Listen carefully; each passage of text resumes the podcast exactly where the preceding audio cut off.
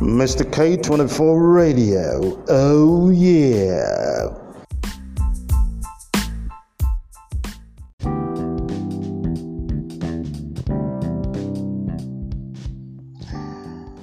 Alrighty. Hey, hey, hey, everyone. How are you? I want to say good evening to you. Beautiful day. That's what it is. Um, it is the ninth day of the month of December, the year of our Lord 2020. And of course, the delight is all mine to welcome you to another session of Thinking Out Loud on Mr. K24 Radio. Kind of like news update. That's what it is. There's a lot going on around, and I want to talk about them by way of thinking out loud and in a newsy fashion because that's actually what it is. And news, I'm to be, you know, making it light for you. Chit chat news, that's what it is. And of course, let's start with something big. If we were as frustrated as I was, you know, back in the day when President Muhammad Buhari became the the president of the country in his first tenure which started in 2015. I mean, it took the man almost half a year or a little more for him to even come up with names of ministers that were going to form the Federal Executive Council. You know, these are people actually that he's supposed to work with in government. And people were thinking, you know what, this guy does not want to make a mistake. He doesn't want to pick just anyone He's trying as hard as he possibly could to ensure that he's picking the best for us. Such was the kind of explanation which was given back in the day. And for a lot of people, it made sense at the time, but not me. Don't say I hate Buhari. I, I don't like him, but I, I don't hate him. I don't like him because I see him as a chip of the old block. He's a military officer, and that's what he is. I mean, He's been retired now, we know, but you can tell that that dude is a soldier. Now, the House of Representatives is coming up with something that they consider would make a lot more sense, which is to actually ensure that that doesn't happen anymore. The House of Representatives is proposing compelling a new president or governor to constitute his cabinet within 30 days after inauguration or risk impeachment by the National Assembly or the State House of Assembly. That's massive, isn't it? The Transition and Assumption of Office Bill 2020, sponsored by Mr. Mam Sokbo, in which the proposal is being made, was introduced at the House on Wednesday. The bill also seeks to establish a special fund for the Presidential Transition Committee to also compel state governors to also name their cabinets within the same time. It reads in part Subject to sections 147 and 302 of the Constitution, the President shall, on assumption of office, appoint ministers within 30 days from the date he took office or took oath of the office. The President shall constitute and appoint all boards of government agencies and parastatals that are due for constitution and appointment within two months from the date of assumption of office now, there's a proviso though. Where the president fails to comply with the provisions of this section without any justifiable reason, he shall be guilty of a misconduct as provided under section 143, subsection 2b of the Constitution of the Federal Republic of Nigeria. That's a good thing, isn't it? As far as I'm concerned, that is the way to go right there. Trust me. Trust me. All right, I'm going to take a short break. I'm going to take a jiffy. We've got more news coming through. Coming up shortly, I would rather get my gratuities instead of accepting bags of rice from the governor. Now, that's coming from some pretty much not just that they are disgruntled, they are also pretty much a bunch of hungry desperate people. How do you trade your gratuities for a bag of rice? Now, we're going to be taking a look at that shortly, right after this time out.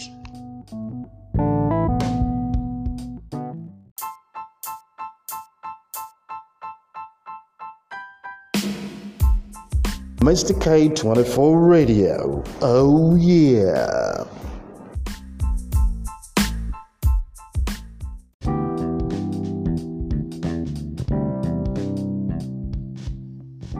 Sure feels great to be right back at you on Thinking Out Loud with Mr. K. Mr. K24 Radio, that's where it is coming straight up to you. This day, the ninth day of the month of December, the year of our Lord 2020.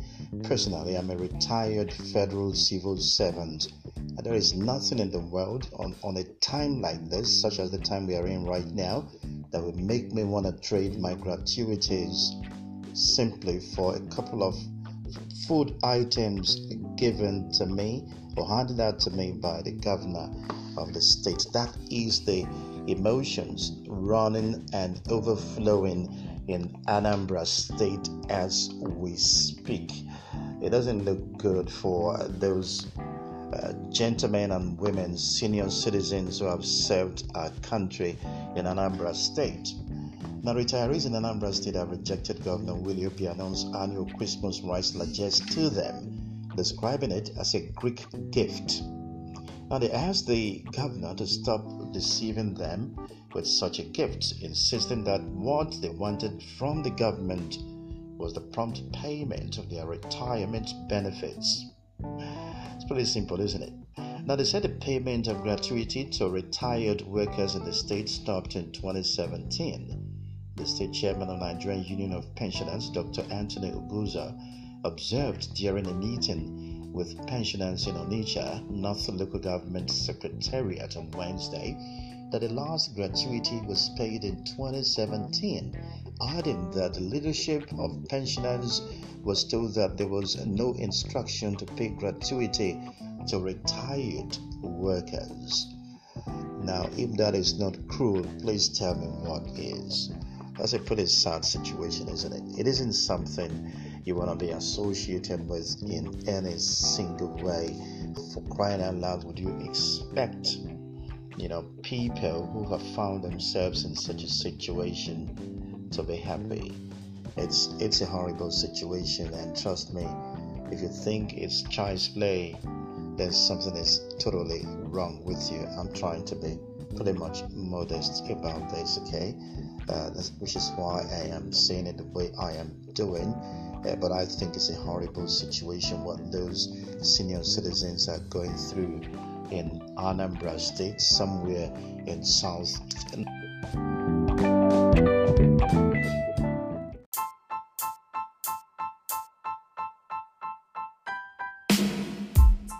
Mr. K24 Radio. Oh, yeah.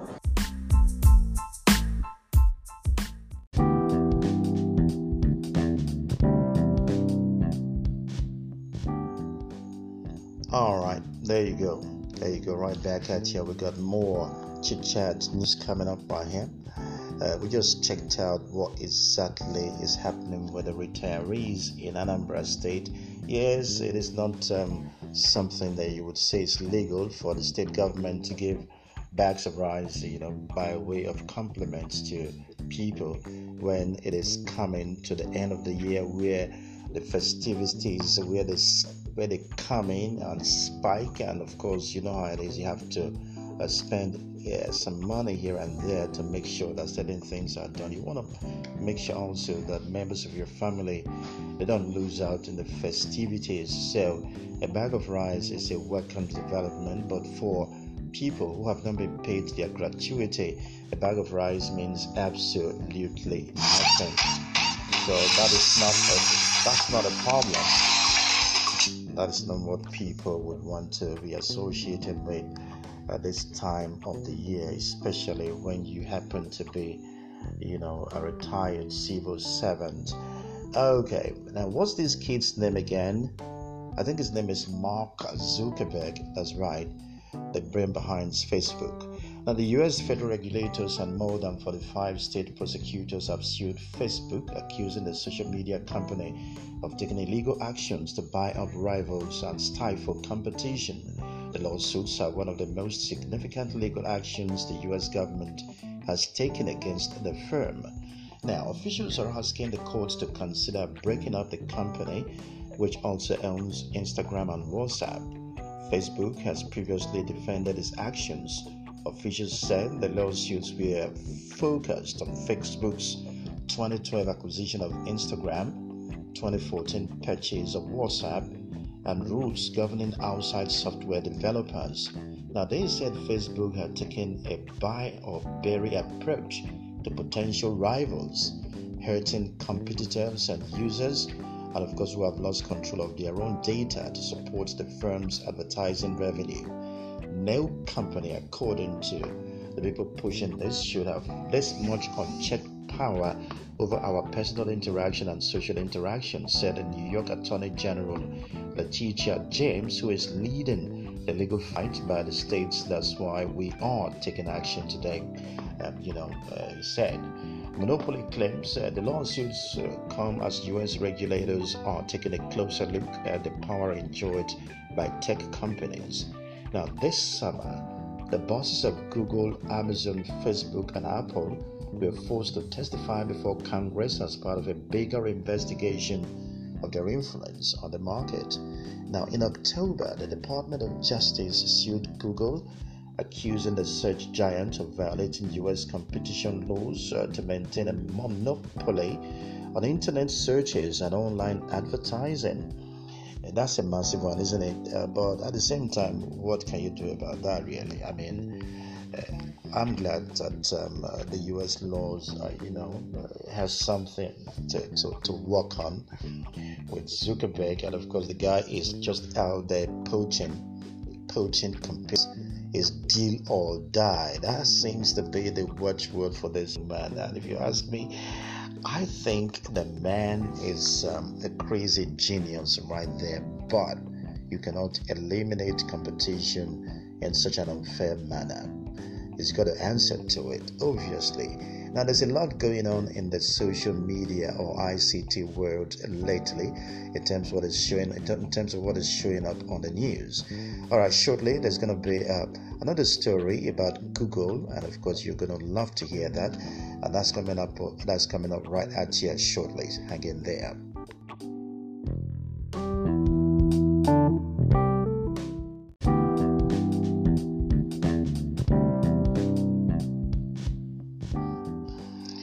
You know, like I told you, the tech companies are going crazy right now. There's a whole lot of crazy stuff going on out there in the world today against these tech companies who are running the social media and internet searches. It is looking somehow pretty traumatic right now as we get over to Australia to take a look at what's about to happen, you know, to Google and so on and so forth. That's coming straight up from Australia, like right now, where something big is going to happen in terms of trying to right the wrongs, perceived wrongs that's taking place right now with the tech companies and the internet. Now, Australia is to introduce a bill into Parliament that would force Facebook and Google to pay news outlets for featuring their journalism the Australian government said the world's first laws would mandate a process for news outlets to negotiate fair payments for their work. Currently, a power imbalance favors the big tech firms.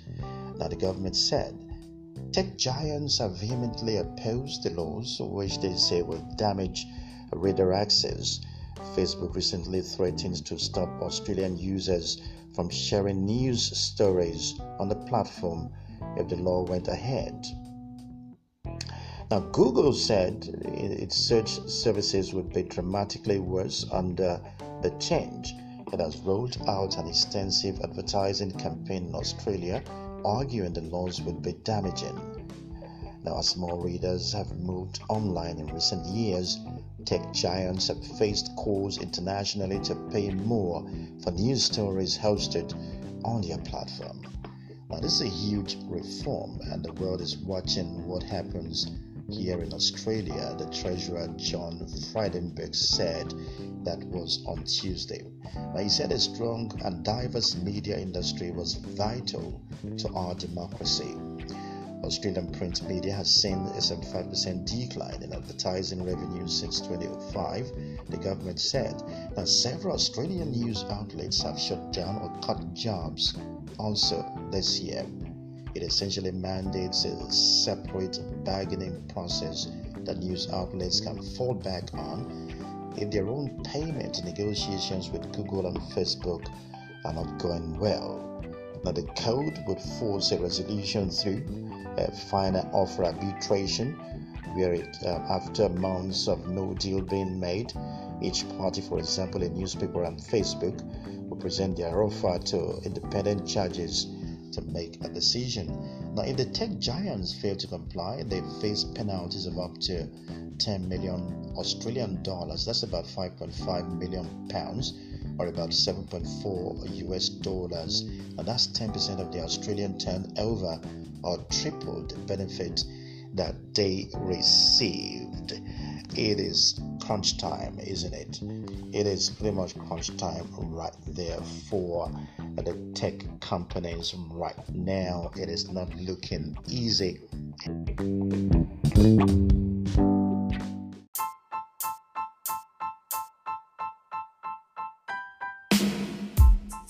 Mr. K24 Radio. Oh, yeah.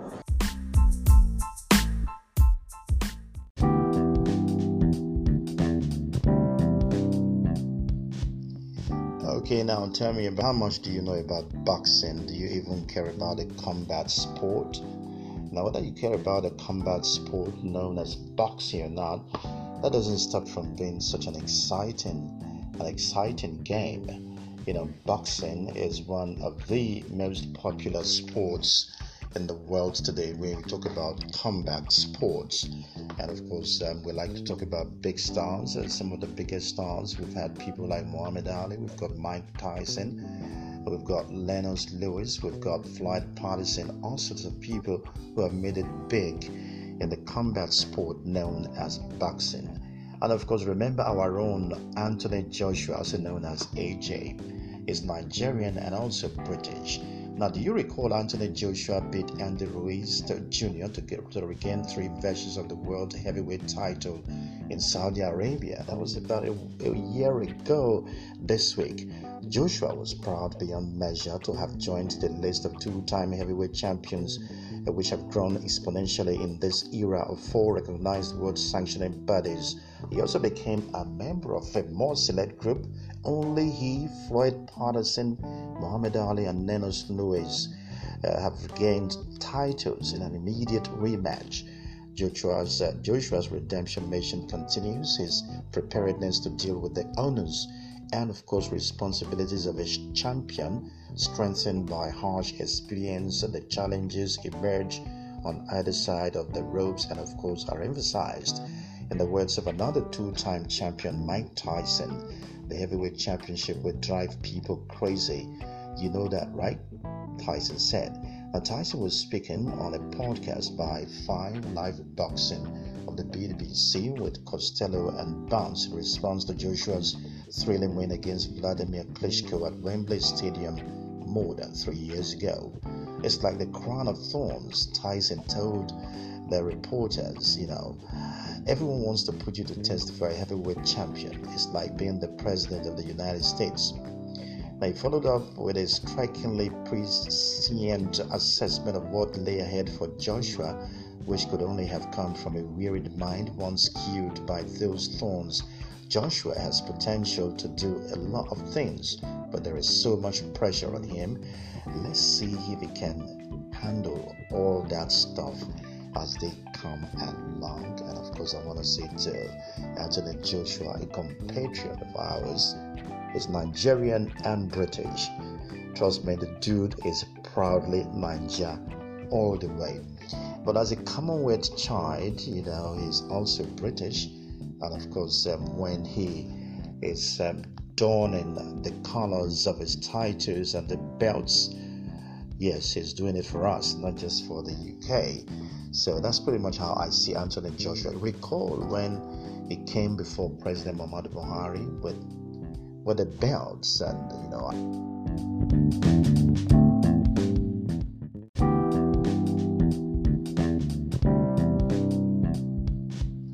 Okay, okay. Thanks a lot for stopping by. I appreciate your company. You know what they say about, you know, thanks for stopping by and checking us out. All right, that's what I want to say to you right now. Thanks lot for checking out this particular podcast. You know what they say about sticking by me and sticking by you.